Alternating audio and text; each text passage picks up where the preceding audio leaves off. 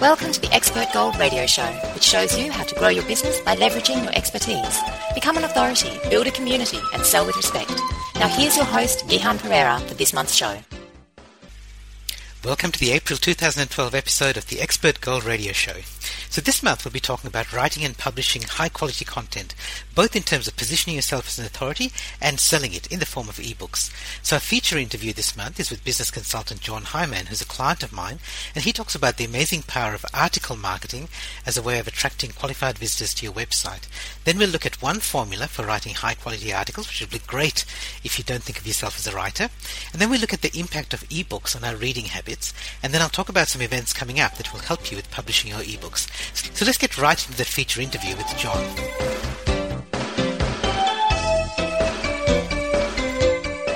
This is Gihan Perera and I'm speaking with John Hyman and we're, today we're talking about article marketing. John's a client of mine, actually quite a long-term client of mine. Uh, we've known each other for quite a while and I know that John uses articles a lot as part of his marketing mix in his business and so he's very kindly agreed to share some of the things that he's learned, some of his experiences uh, in how to make the best, best use of article marketing. So welcome John.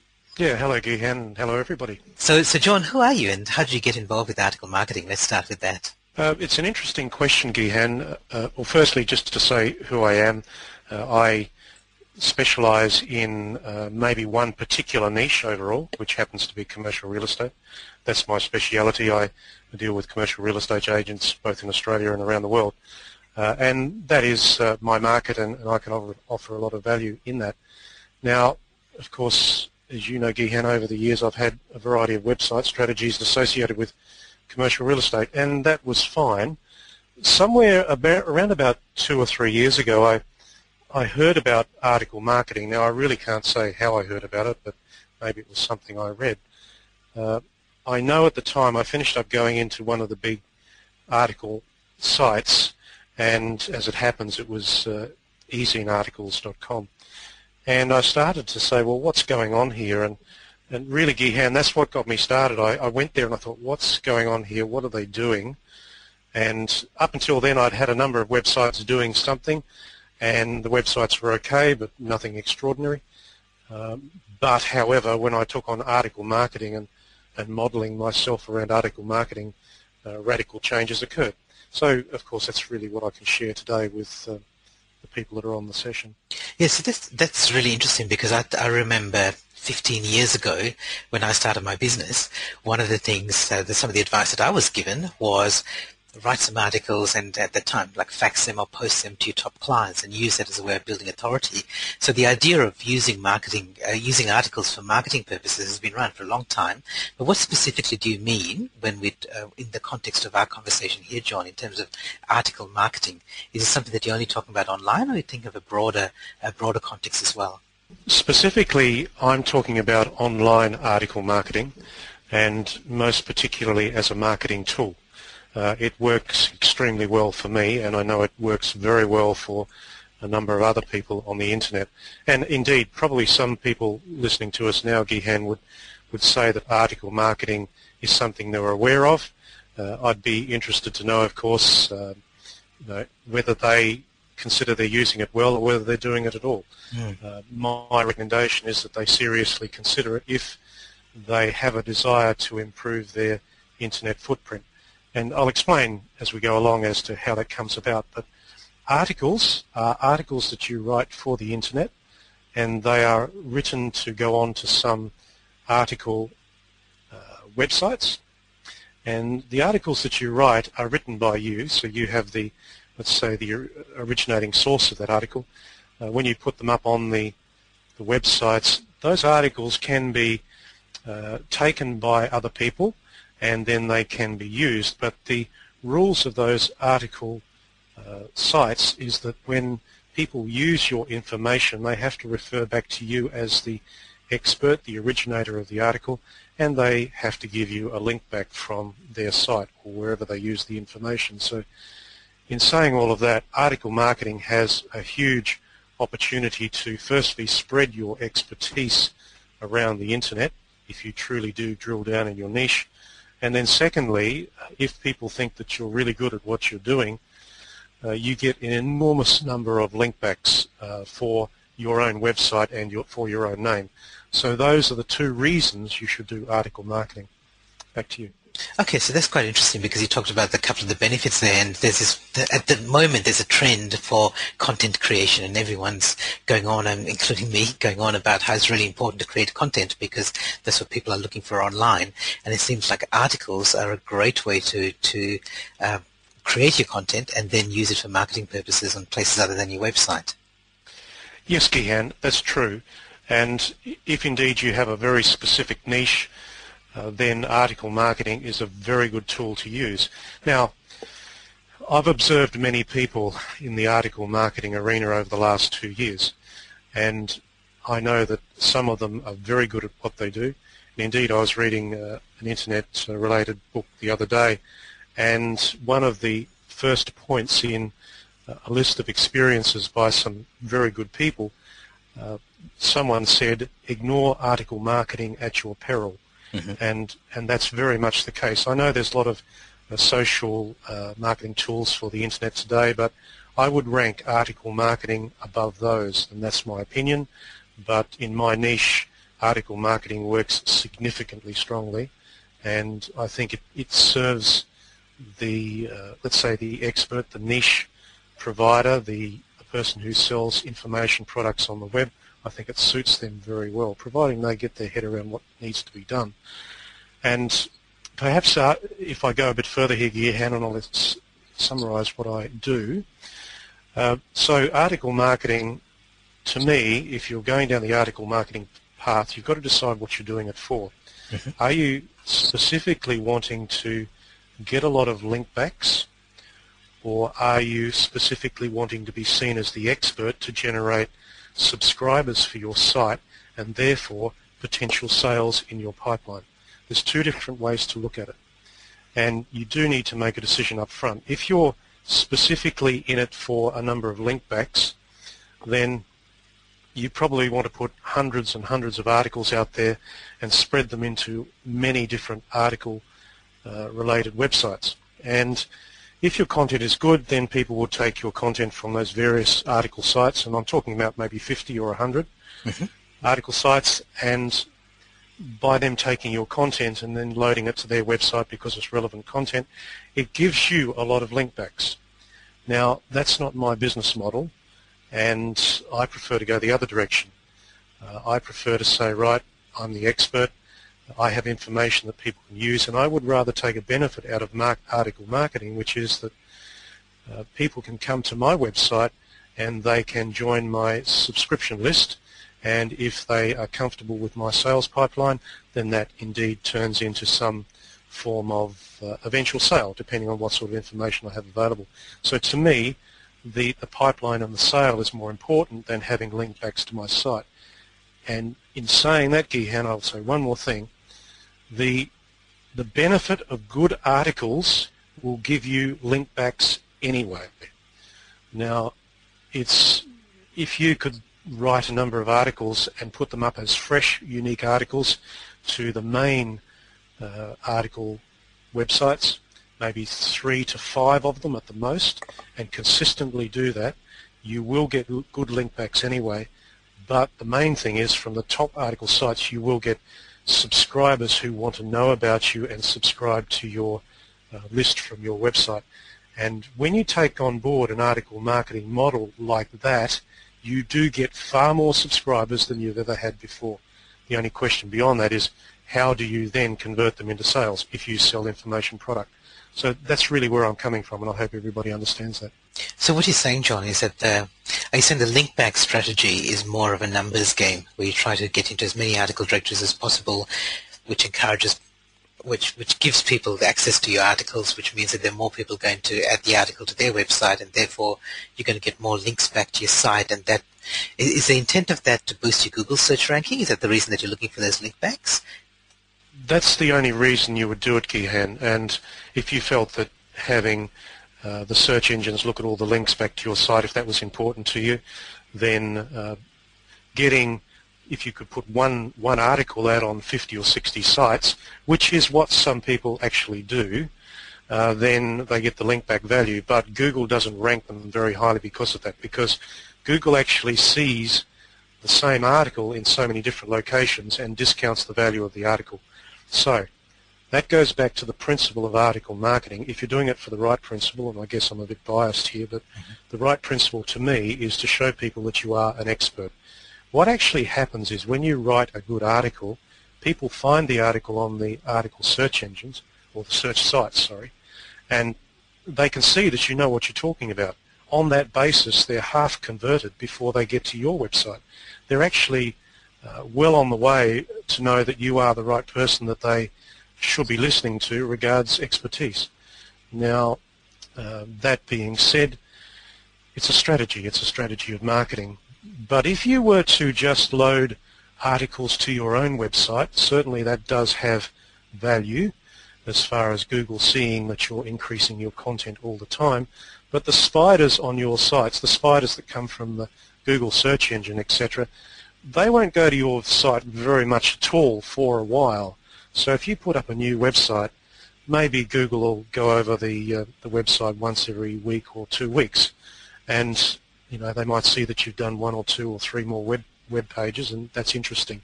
So Google observes that, and they keep coming back. But as far as the article website goes, um, e.g. ezinearticles.com or articlesbase.com or goarticles.com, Google's all over those websites just about every day, constantly. Mm-hmm. And when a new article goes in there, it's almost uh, hit immediately by Google, and that has the opportunity of, of feeding leads back to your website and potentially converting them into uh, subscribers. So that being said, you probably should have a landing page or two in your website designed for the different subscribers that you get to come to you, but it's it's highly uh, likely that you'll get far more subscribers to your site from the article marketing websites than you will by just optimizing your own website. Okay, so that's that's a really clear distinction, John. It's an important one, and I, I, I hadn't actually got that earlier. So if I if I understand it correctly, what you're saying is that with this strategy of using it to position yourself as an authority, you don't even you don't care whether nobody takes the article off the EzineArticle site and use it on their own website because you're not looking for that traffic. You're just looking for the traffic that you'll get by people finding it on the main uh, EzineArticle site, on the main article directory site. Uh, so, and, and because that is a high traffic site and because it's a, it's got a good reputation, Google will boost its ranking. So you're really using it as a place to post articles so that they link back from there, not necessarily from other people. Is that right? Yes, that's right. Certainly, Gihan, there is the other advantage of having link backs from others, other people's websites because your article was regarded as of high value. Mm-hmm. And as for the number of hits on your articles, if you go to ezinearticles.com, for example, which I probably rank as one of the better uh, article sites, if you take up a membership there, which by the way is free, if you start writing articles there, soon you can see how the numbers are tracking from the articles that you write then you can actually understand what people like to read and what they're looking for. So your articles can be ranked as to importance and after about three or four weeks all of a sudden you know what you should be writing about and you're immediately lifting your conversions or sorry your hits off of easy articles which in turn feeds more people back to your website. So that's how it works but uh, what is a good article? Well a good article is 400 words certainly not less and probably no more than 600 words because it's a bit of a waste of your time if you go over 600 words. Uh, the ideal article is around about 400 words, so all you need to do is type up to 400 words, get the ideas out there, use three or four paragraphs and a series of dot points, and it becomes very readable for people that are uh, on EzineArticles. In saying EzineArticles is very good, indeed it is. It's a very good article site. Uh, I would also say Go Articles uh, is very worthwhile and I'd say ArticlesBase is worthwhile. There's there's three there that um, I regard as serving people like us very well. Okay, so you mentioned ezinearticles.com, goarticles.com, and was the other one articlebase? Articlesbase.com. Articlesbase.com. Okay, great. And you mentioned earlier there were 50, you know, 50 or 100 of these article directories, but those are the three that you'd focus on if you're using this uh, this authority strategy. Yes, I would I would recommend that people regard it as an authority strategy. I really don't see much value in going for the, the link back strategy. Personally, I think uh, for information marketing people, as a lot of us are. It's better for us to be seen as an expert. And if you write a good article anyway, people will take it, and then you'll still get the value of link backs from it anyway. Yep. And it just so happens the link back value for me did happen as a matter of course. I wasn't particularly looking for it, but it happens in a significant way anyway. And I, I, I don't need to uh, focus on it. I know it's going to happen because of the quality of articles that I write. It's uh, another question that spins out of that from people who write good articles, they say, well, if I write good stuff and I put it up on the internet, and someone can use it on their website, well, then it's gone and it's out of my head and I've lost control over it. Well, yes and no. Um, you've got to actually show that you're very good at what you do. So the quality that you put up there has to be of, of uh, attractiveness to the people who need it. As to how far you go into the topic, now I'll just pick a funny, strange sort of topic like how do you wash a cat? Mm-hmm. That'd be an interesting interesting website, um, howtowashacat.com. But how to wash a cat. Now, if you're putting an article onto EzineArticles about that, you could say some really good things, and then you could get to the point where you finish, and maybe there's three or four things that you didn't say. That will also attract people to your website to find out more. Mm. So uh, and Gihan, I will say this, I would rank article marketing higher than blogging, and that's a controversial thing to say. Yeah, that is quite good because I, well, I, I rank blogging very highly, so that's quite a strong endorsement from you, from you John. I, I also rank blogging very high, by the way. Uh, I would say to everybody, if they haven't got one or two blogs going, they've got a problem, and they really need to address that immediately. And of course, we all know that there's some good blog platforms out there, and WordPress and Blogger are two of the best. Uh, so blogging has to occur every day, but I would put article marketing above that if you're an information marketer to the point that uh, you should be writing articles every day. The next thing that spins out of this is that uh, people will say, well, I haven't got time. Mm-hmm. So if you haven't got time, I guess the answer is you shouldn't do it. If you're going to do article marketing, you have to decide, well, how am I going to do it? Am I going to commit to this?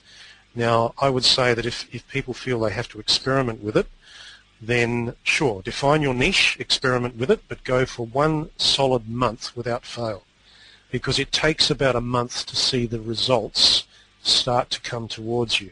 And after a month, you just keep going. That's the way it happens. So can I clarify, John, when you say do it for a solid month, are you saying write at least one article a day for a month? Well, I would say that, Gihan, but I, again, I'm probably going to scare a few people here and say that you should write more than that. Um, firstly, what is a good article? A good article is a unique article.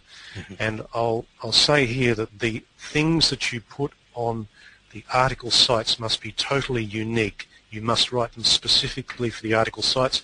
Don't copy anything from your website or anywhere else. Plagiarism, of course, is not right and not correct. But don't copy anything from your website and put it up on article marketing sites. It's just not the thing to do. Google will see it, and the article that you've copied from your own website and put onto the article marketing sites will just get discounted. Uh, Google will say, oh, yes, someone else has done it somewhere else, mm. and therefore the whole thing falls back into a screaming heap and you've just wasted your own time. It's interesting that the way in which the process works is you get your article onto the article sites, it's there first. The search engines see it there first. They know that that's where it is first.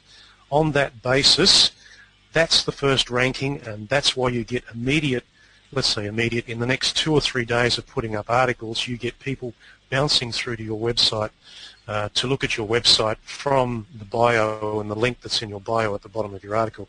So if you write consistently and, and if you need convincing, maybe you've got to commit to it for a week just to get your, your, your head through the process. But commit to it for a week, and after two or three days, I am sure you will see more people come to your website because of the way in which you've written your articles. Uh, you do need to give due regard to keywords. Of course, we probably, many of us know how to search out keywords from search engines to find out what applies to a niche and those keywords should be fed into the articles, not in a saturation method because Google doesn't like that either. I go back to a point, and I think I started to touch on it, didn't finish. When you get your article into the, the uh, article site, Google sees it first and says, right, there's an expert, they put something up there and Google watches it. It's a fresh article. Now, From that point onwards, other people can take that article and put it on their website.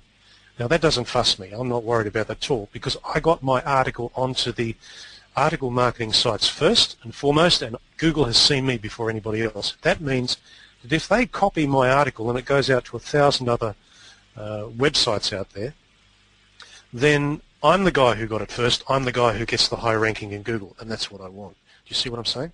Yeah, in fact, what you're saying is that EzineArticles or that, that article directory, because they've got the, they got it first, and they've got a high ranking, that's good for you, and you don't really care about the the other people who've copied it because they will get a lower ranking, and people, Google isn't going to send people to their website. They'll send eventually they'll send people to yours. That's right, and therefore my name, my product, my niche remains higher in Google, and anybody else who wants to copy my stuff, uh, they're not going to be ranked as high as what I am. In saying that, I need to write articles all the time. Now, this goes back to your question, Gihan, you know, if you write one article a day. Look, for the people who want to get started, yes, you can write one article a day. But if you seriously want to commit to this process, then the scary numbers start. You should consistently write between 5 and 10 articles a day of 400 words each. Mm. Now, that's scary, but that is what is done. And I've seen that and checked that off with the people who are at the top end of ezinearticles.com. I've followed three or four or five of them over time to see how they do it. And you're basically looking at people who've done in excess of 500, 600 articles and they consistently do more. And they're doing more because the model works for them. They know that every time they write articles, and this is over five, five articles a day, you get the hits to your website. The hits mm. turns into conversions onto your onto your uh, database, and then if you've got the right pipeline, you can actually uh, drive sales and opportunities from that. So, yeah, that's what I'm saying. Can I ask your opinion, John, that uh, if there are people who, that, as you say, that is quite scary for some people, uh, if it is a bit scary and they, they want to scale it down, obviously they're not going to get the same volume of results. But it seems to me like, and this is like light bulb's gone off in my head here, that you're saying that you you still you might still be better off if you're going to write only one article a day. It's better to put it on the article directory site than on your own website because that's the one that Google's going to see oh, first. Yes. So even if yes. they start small, they should still be following this strategy and then build up to it. Is that right? Yes, Gihan, and they will see things turn if they consistently do, if you make yourself a target of, say, one article a day, if you, if you make that a target, you'll see some little things happen. Mm. If you can do two articles a day, then that's even better. Uh, eventually, once um, they have convinced themselves that something's going on here, they'll understand that numbers are important.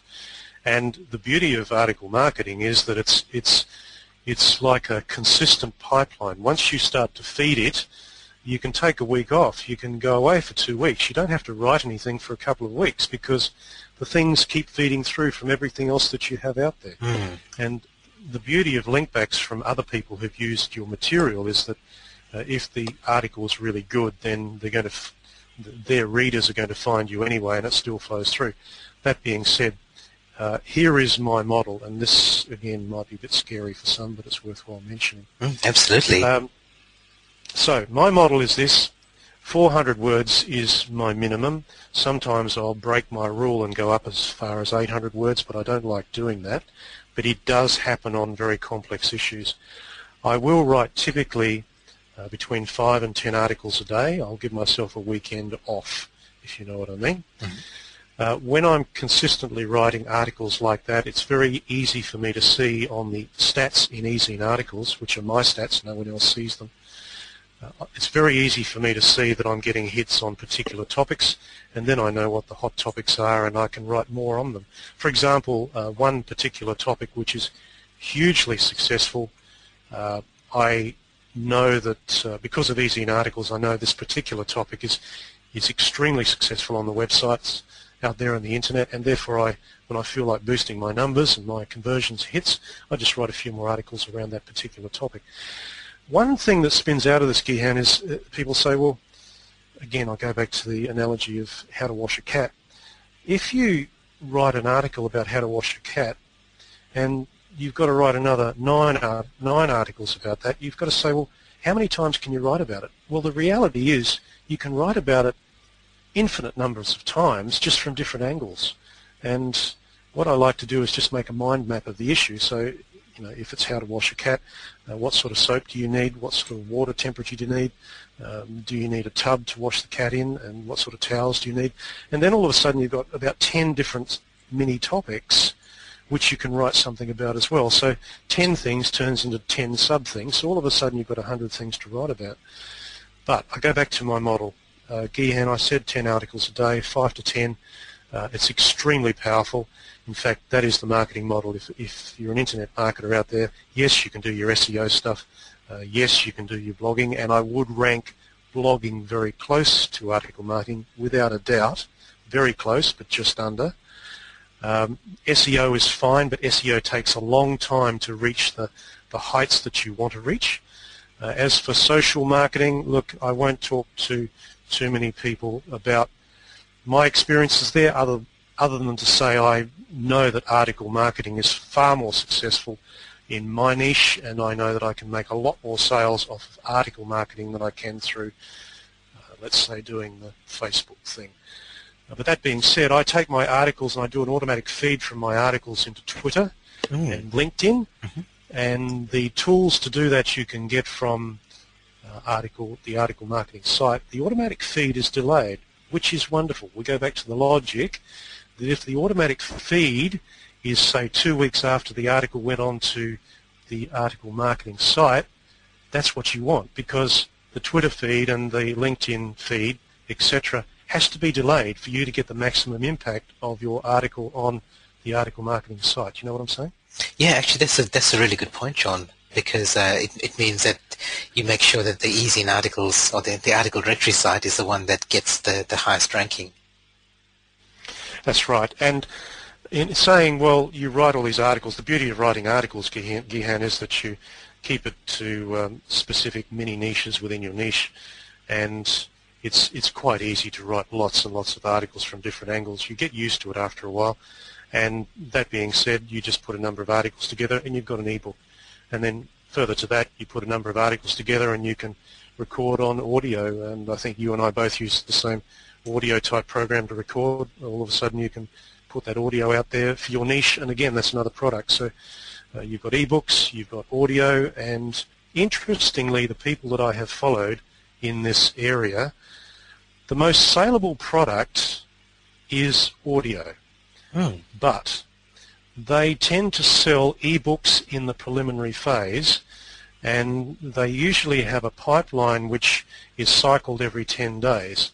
So each period of 10 days they're trying to do a sale of some sort or other and they're sending out about three emails a week. Uh, you do have drop-offs, but that's not a problem because you have plenty of people coming in you've got to regard your your article marketing strategy as a shop and it's your marketing tool. It's the main way to get people to purchase from you. Yes, people drop off and if they drop off they really don't want don't want what you've got to talk about. So that's fine. Um, I know you use MailChimp as I do, Gihan, and um, MailChimp's a very good tool for uh, creating a pipeline. That being said, there's of course Aweber out there. And they're a little bit different. They work under different rules, and I know there's a few others as well. Now, this is just an observation, and this is um, something I twigged on recently. I would class MailChimp as a very good sales pipeline tool and an autoresponder for the purposes of the sales pipeline. That being said, the rules that Aweber and uh, um, MailChimp operate under are a little bit restrictive when it comes to sending out course material so that if your pipeline sends a course, you really can't manipulate the courses very well in those sorts of autoresponders. Then in turn, and this is this is Gihan, this observation, uh, CourseBot, which is something I use and you know I use CourseBot, CourseBot is an exceptional tool for sending out courses because it is so flexible. But you don't get that flexibility in MailChimp and, and Aweber, if you know what I mean. That's just an observation because I had to move my sale pipeline one way and I had to move my course pipeline the other way and I'm just telling everybody now so they don't waste their time. Yeah, that's really interesting, John, and I'm grateful that you mentioned CourseSpot because that's some software that, that we developed and that uh, I sell and I license to clients. Uh, and I think you're right that the, the marketing, for marketing, some of these other tools are better, but for educational material, uh, something like CourseSpot, it, it was designed for that. It was definitely designed for that.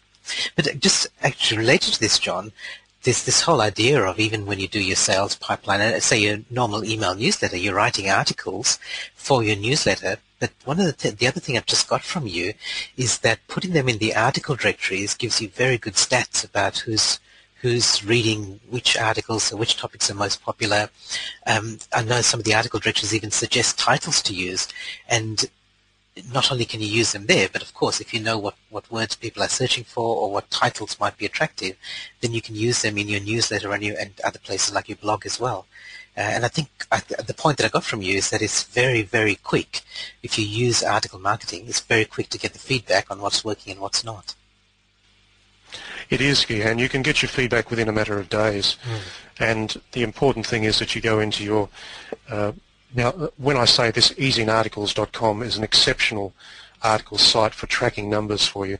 And, and in fact, if, if, if the listeners were trying to choose between article sites to get going, I'd say, look, if, if you're only going to do one to get started and get used to this, I'd say go to ezinearticles.com because the way in which they track their numbers and give you the feedback and the graphs and you can download your spreadsheets. Uh, like I've got hundreds and hundreds of articles out there and I can look at my spreadsheets and know exactly what people want to read. I know what, what articles convert more people back to my my own website because I can read the the hit rates from the various articles. So that then, if you like, can give you a list of topics to put into your own sales pipeline on MailChimp or AWeber. Mm. And it just optimizes your sales.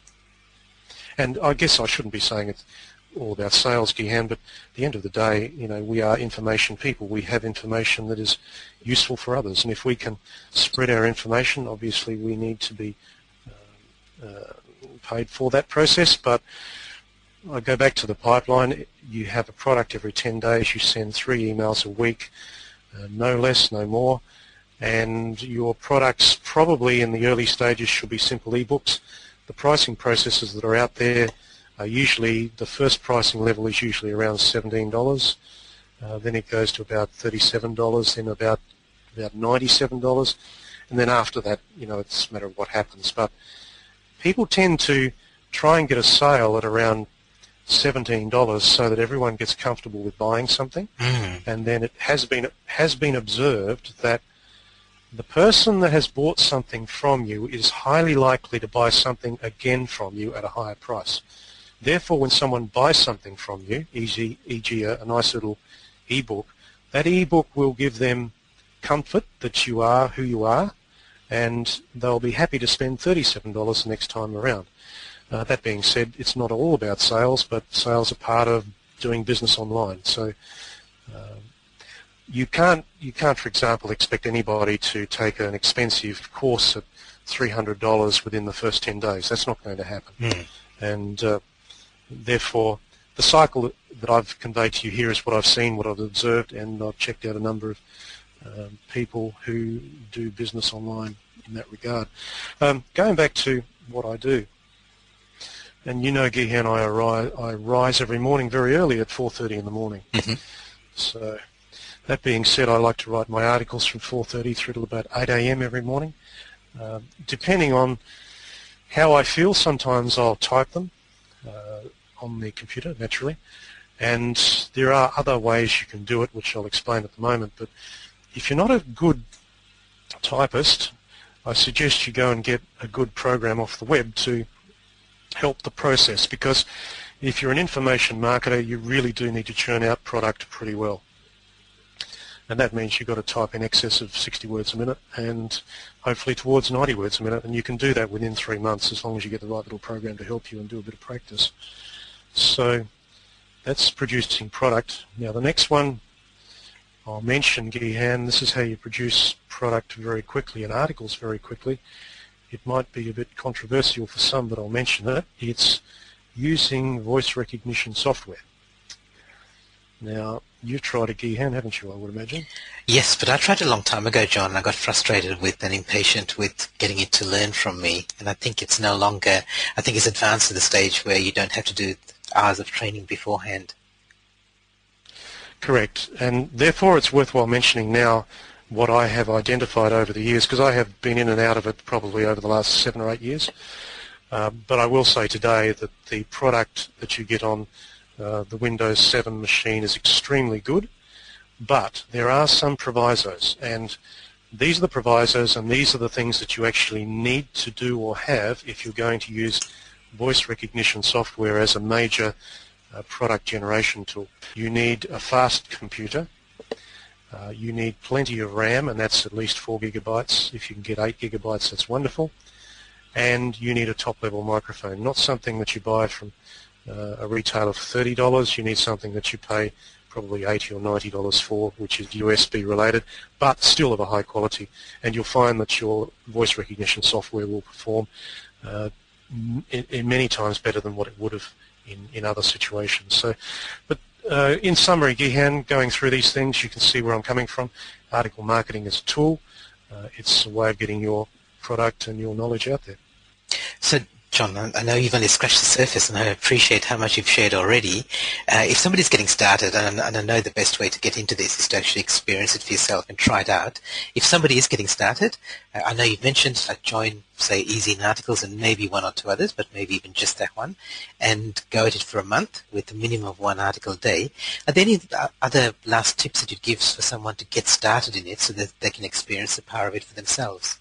I'd say go to EzineArticles and look at the expert authors, the top ones, not the ordinary ones. The top ones are those that have done over 500 articles and perhaps over 1,000 articles. Just go there and look at those expert authors and look at what they're writing about and how they have written it. Once you look at maybe five or ten people, you'll get to understand what's going on. Great. Thank you. Thank you, John. I've certainly got some ideas for myself, and I will definitely be changing my strategy around this. So I appreciate it, and uh, uh, on behalf of everybody else as well, I thank you very much for sharing your, your wisdom and your insights. Thank you. So I hope you're more motivated to write articles now. And if you don't think of yourself as a great writer, the secret is simple. Structure. If you have a few standard article templates handy, you can take your material and fit it into one of these templates. As one of my clients said, the template is like a container of a certain shape and you pour your material into it. So one easy and powerful template is one that I've developed myself, and I call it the PIPES process, P-I-P-E-S. In a recent webinar that I did for David Penglaze of SalesCoachCentral.com, I did a live demo of this process with one of the webinar participants. I think you'll find it useful to learn from her example, and if you'd like to know more, you can get my book Fast, Flat and Free. So let's listen to an extract from that webinar now.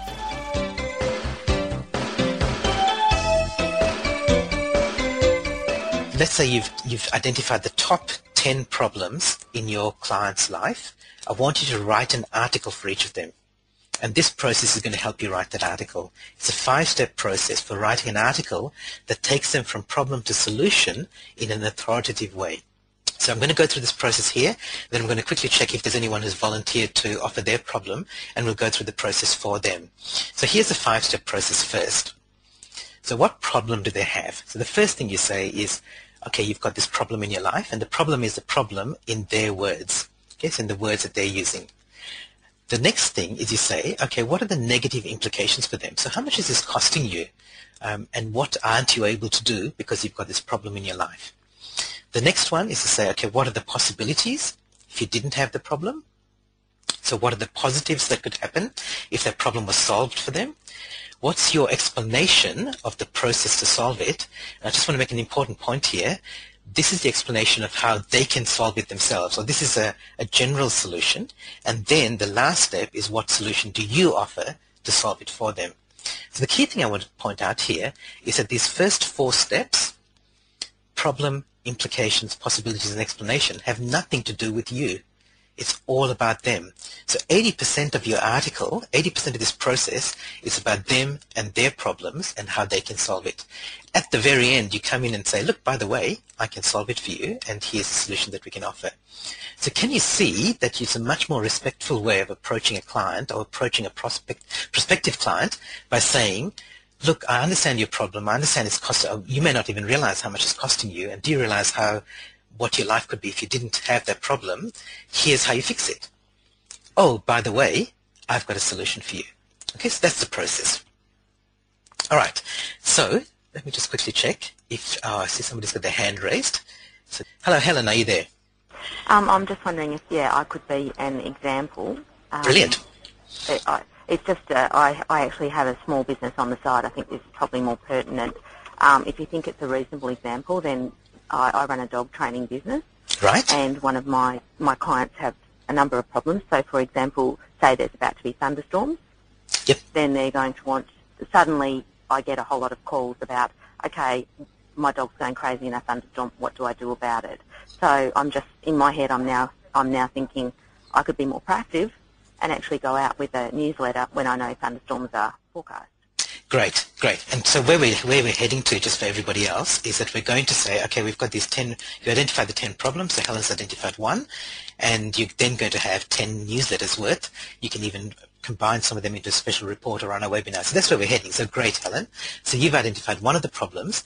And the problem, when you, really important, identify it using the words that, that clients and customers themselves use. So you said that. You said, my dog goes crazy during thunderstorms.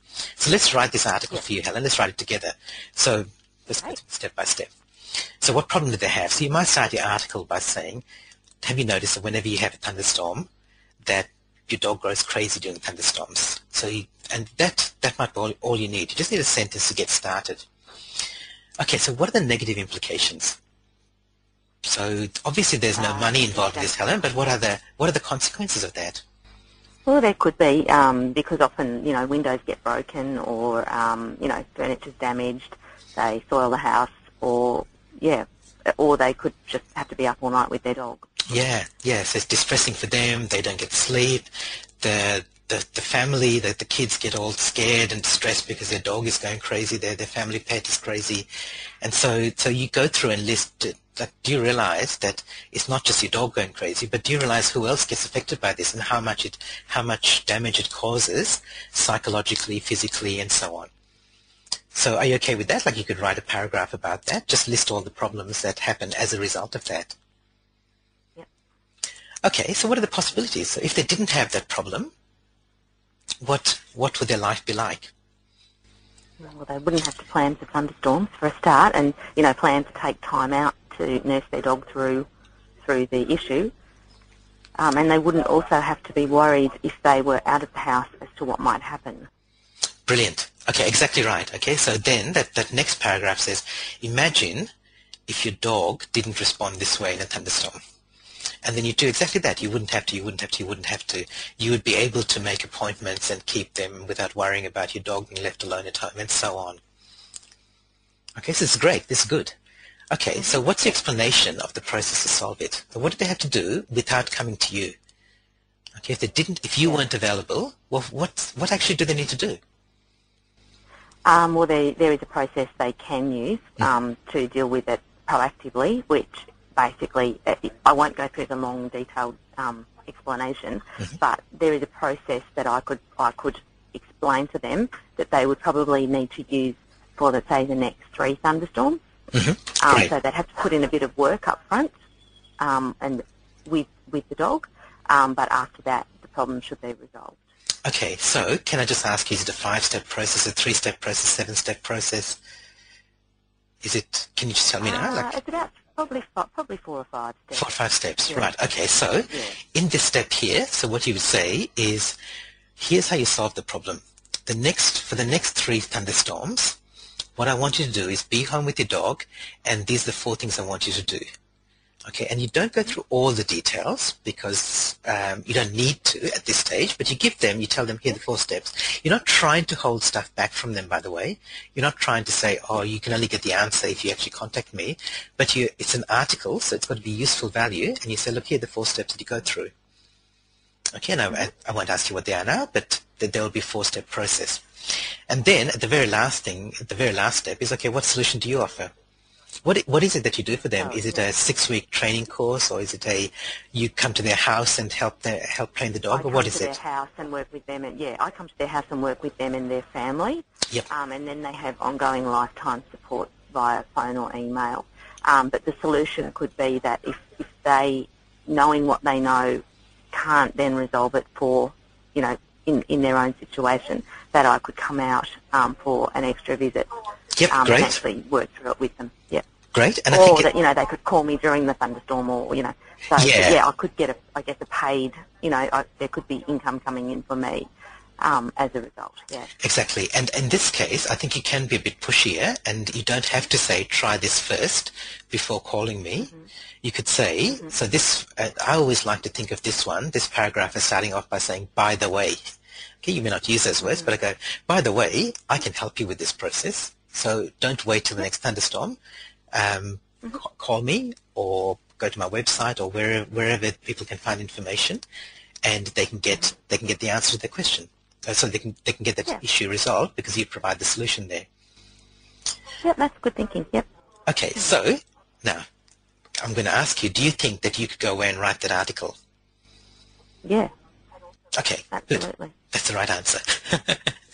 okay, so so great. Okay, so I hope other people can see how simple this process is, and yet also how powerful and effective it is as a way of being an authority. So what Helen's done here is she's not just saying, "My okay, do you have a dog who gets who goes crazy during thunderstorms?" Well, I'll come in and solve that problem for you and your family. So she hasn't jumped from problem directly to solution. She said, look, okay, do you realize how much this is costing you? Imagine if you didn't have this um, problem in your life. So this is kind of like perturbing the perturbing the client. And then here's the actual solution. So she, this is what an authority will do. An authority will say, here's the answer. And by the way, I can help you implement that answer. Okay, Helen, any other questions about that process? Because I actually do want you to go away and um, and do this, like write this article. Oh, that's excellent. Thank you. No, I've actually just now put on my to-do list five articles I need to write. So, Fantastic. Yeah, no, it's brilliant. Facebook, Google and Apple have changed the way the world works, but most business owners don't know the rules have changed. Get Gihan's book, Fast, Flat and Free, from fastflatandfree.com and learn how to make the internet work for you. That's fastflatandfree.com. So we've talked about using high quality articles to promote your business. Another rapidly growing area for high quality content is in ebooks, especially with the growth of Apple's iPad and Amazon's Kindle. And in our book Out of Office, my co-author Chris Pudney and I, we talk about the value of having everything electronic so it's more portable.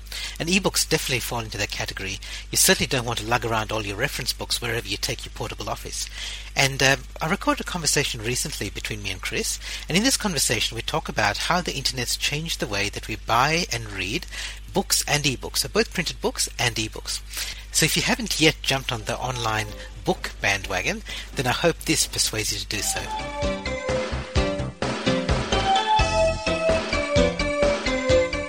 So let's start talking, Chris, about buying books. And um, you know, both you and I are avid readers, and we've we've always bought books, and most of the time we've just gone to bookshops and bought them from there.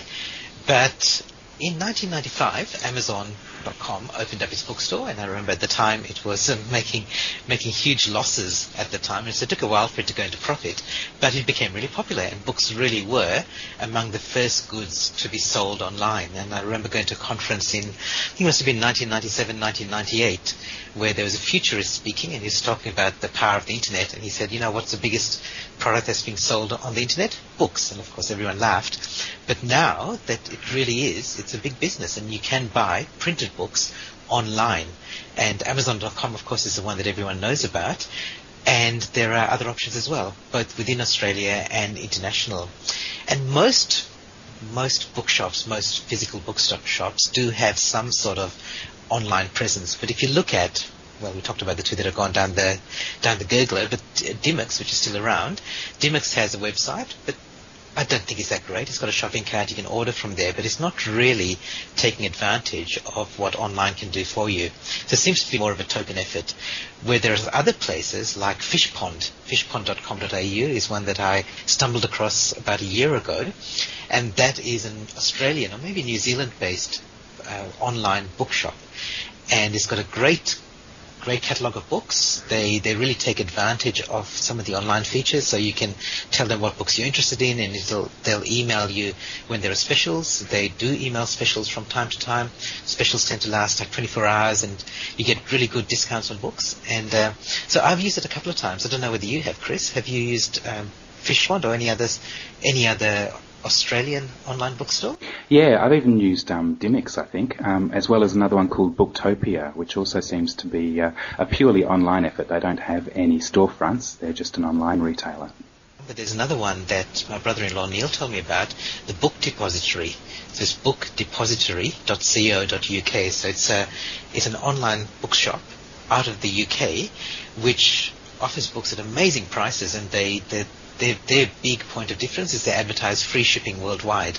So you buy the book, and that, of course that's one of the biggest disadvantages when you buy online uh, from an international supplier or even from a local supplier, you have to pay postage.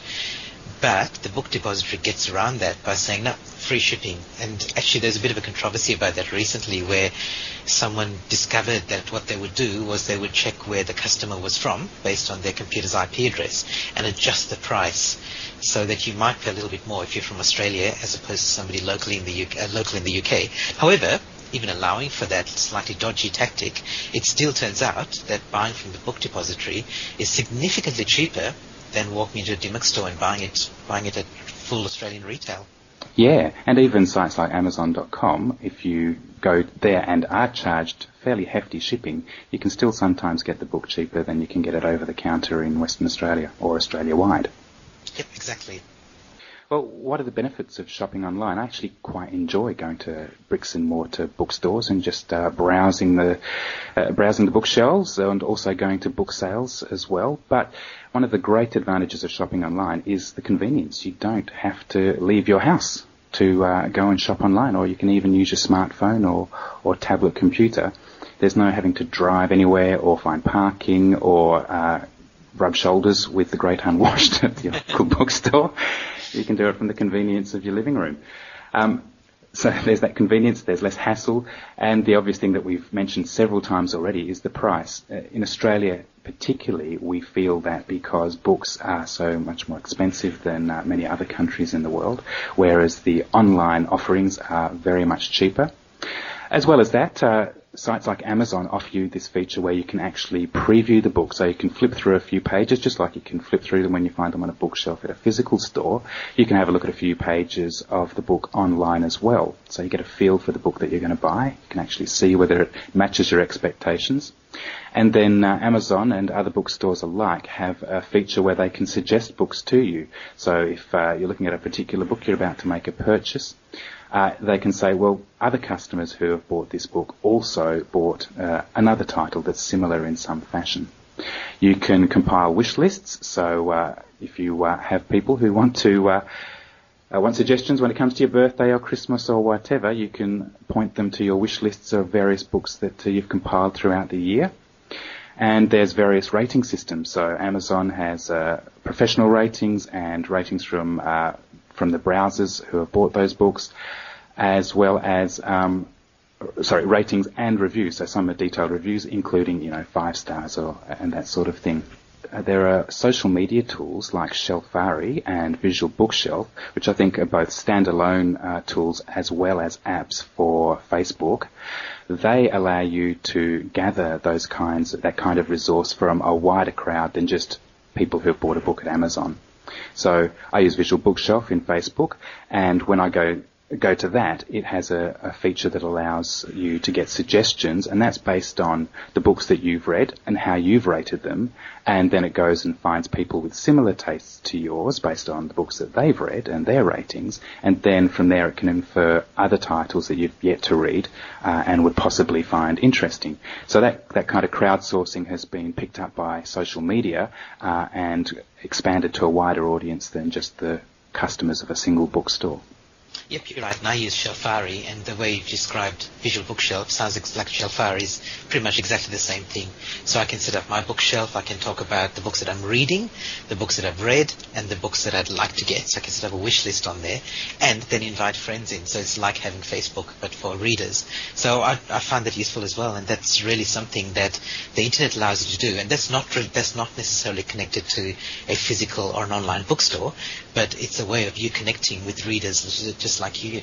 Yeah. So let's. So we've talked about physical books so far, and we've we've said that there's a number of ways that you can get access to them, including online. Let's move on to ebooks because ebooks is uh, are things that I've just started. At the start of this year, I got myself an ebook reader uh, through my Samsung Galaxy Tab, which is an Android tablet, and so I've started reading ebooks on my on my tab, and it's been interesting. It's been surprising how quickly I've switched over to them. But let's talk about some of the pros and cons of ebooks. So let me start with some of the the pros, and we're talking about ebooks versus printed books, or what some some people call p-books. So they're obviously lighter and more portable because you can have a, a thousand books uh, on your little tablet computer, so handheld. Uh, they can be more text, even though most of the ebooks that I've seen so far tend to be just electronic form of the exact same text that you'd get in a printed book. But you can get ebooks which have video embedded, which have diagrams that, that move, you can have animation in there. So it, we will see, I think, coming up in the future that the whole concept of just words on a page and words and pictures on a page is going to be a little bit outdated and there will be a lot more rich media in books. The other really interesting thing about ebooks, uh, if you're using a service like, say, the Amazon Kindle, is you can see what other readers are doing. So I don't know whether you're the sort of person who spoils their books, Chris, by marking them up with highlighters and little notes in the margin. I was brought up not to, so I don't, but I know lots of people do. With ebooks, say, say if you've got a Kindle and you're reading an ebook on the Kindle, you can optionally turn on a feature where you can actually see not only what you mark up in your book, but you can see what other readers have marked up in the same part of the book. So it becomes, the reading becomes, instead of a one-on-one thing, it becomes a collaborative effort.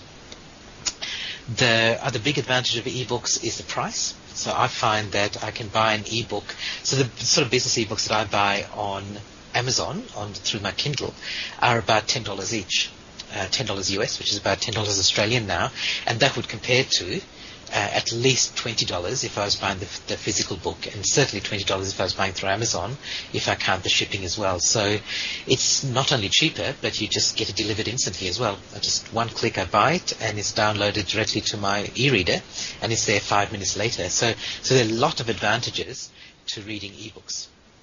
Yeah, you mentioned price, Gihan. I recently read a blog post about uh, an self-published author who has an ebook in the top 100 list on Amazon and he did an experiment whereby he dropped the price of his ebook from, I think it was about $5 down to 99 cents.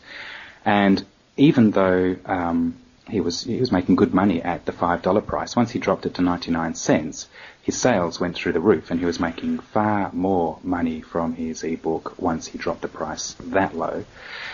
Um, that, that, that led the blog poster to conjecture that perhaps all ebooks, I mean, whose the cost of printing an ebook is essentially zero, because of that low cost, will all ebooks sort of fall to that kind of price of 99 cents? So they're cheap now at around about the $10 mark, but there's already a kind of race to the bottom. Yeah, I think that that is interesting, and I think that depends a lot on your distribution. So if you've got enough of a customer database or potential customer database that when you charge ten dollars, a whole bunch of them are not going to buy it because of price. But if you drop the price, then more of them are going to buy it. And I think that it'd be interesting to see what happens with distribution models, whether everyone's then going to flock to the Apple iTunes store or the Amazon Kindle store, and those those big area, big marketplaces like that are going to have so much traffic to them that authors can drop their price. And yeah, if if they can, if they can drop it to 99 cents and make more money than if they're charging 10 times as much, then good on them. And good, yeah. it's great for us as, as consumers. Us. Exactly. Yeah. So p-books or printed books, I like that word, p-books, Gihan. What are the pros of those? Well, obviously they're more resilient than uh, e-books. E-books you have to read with some kind of technology, so you need batteries. Uh, there's some software that might uh, might be a bit dodgy, um, and you have to be careful that you don't get them wet. So a book you can happily uh, soak in the tub or go and read out in the park, and if it starts raining, it's not a problem. You can get them wet. Uh, they're easier to read generally because uh, the current e-reader technology is, still has some problems if you're reading in bright sunlight because it's kind of an emissive display rather than uh, a reflective display. Uh, you, if, depending on how you're brought up, you can write in them, leave notes in the in the margin, stick post-it notes in certain pages, dog-ear the the uh, corners of the page if you want to find where you're up to recently. You can easily lend them to your friends or give them away or sell them second hand. Uh, and one of the reasons that you can do that, those last few operations is because they're not saddled with what's called DRM, digital rights management. E-books being uh, an electronic medium, uh, it's possible to couple them with uh, some kind of licensing mechanism which restricts the actions that you can perform with them. So you might be limited to only reading it on uh, a Kindle device and maybe only making one copy of it elsewhere and not lending it to others. Although mechanisms for lending and borrowing books, uh, e-books, uh, is starting to emerge. But at the moment, this DRM problem uh, is a bit of a cloud on the horizon as far as e-books are concerned. This is really based on the whole idea of protection, isn't it? Like if I have a printed book and I lend it to you, Chris, then the publisher kind of doesn't mind because I don't, I can't use the book at the same time as you're reading it, so I don't get access to it again until you give it back to me. Whereas with electronic products, if I lend it to you, they have to somehow lock it so that I can't read it for the period of time that it's being lent out. Otherwise, it just gets distributed far and wide. That's right. That's right. So they want to make sure there's really kind of only one copy of the e-book in circulation, much in the same way as there's only one copy of the p-book that uh, that you own.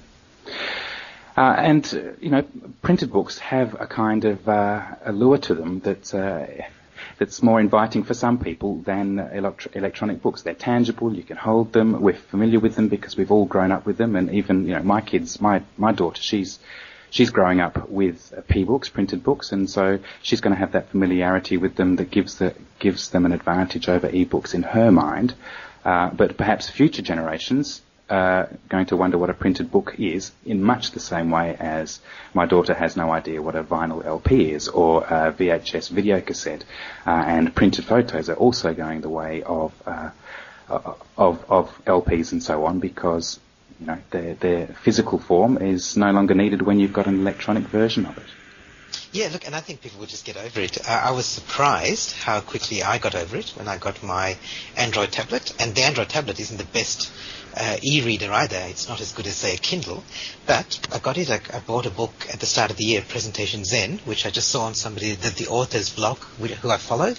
I followed his blog. He had a link to his new book. Downloaded it on Amazon from Amazon for ten dollars. Within five minutes, I had it and I was reading it, and it just amazed me how easily I got over my love of having the the, like touching, feeling printed books and seeing them all up on my bookshelf. So I think it's just going to go that way. I remember having the whole Billy Joel collection, Chris, on vinyl LPs, and then reluctantly having to chuck out my old record player.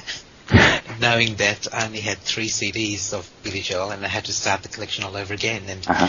now people are listening to this going, CDs, what's that? so yeah, look, I think I think we'll get over it. Let's summarise then, Gihan. Let's conclude with uh, the statement that books are dead. Long live books. So what we mean by that is that traditional printed books and perhaps bookstores that sell them are dying, but that at the same time reading is thriving as a new way of accessing reading reading material uh, via the internet uh, is coming online. Nonetheless, books may well be dying, but I think it's going to be a long and slow death. I think there's still enough people to sustain a market for printed books and bookstores themselves, but as I said earlier, I think they're going to become a niche product. Uh, they're going to become more expensive and harder to get, that, get your hands on. But uh, fear not, there are so many cool ways of accessing reading material online that are much cheaper, uh, easy to read. You can get so much more material as a consequence. Um, so I think we've got a bright future for reading. I think we do, and I guess our message is that it's not either or. It's not a case of saying, okay, I'm never going to read another printed book before. I'm going to read everything by ebooks or listen to them through Audible. It's just a case of and. You've now got more options. So there are books that I've, I'm just standing here now looking at my bookshelf and I've got a pile of books that I'm waiting to read and these are printed books. And at the same time, I also am downloading ebooks and reading them on my on my Android tablet. And I don't listen to books on by audio, but I listen to tons and tons of podcasts on by audio. So I'm using all three mediums, so it's all three media, and it's not a case of getting rid of one, it's just a case of adding more options.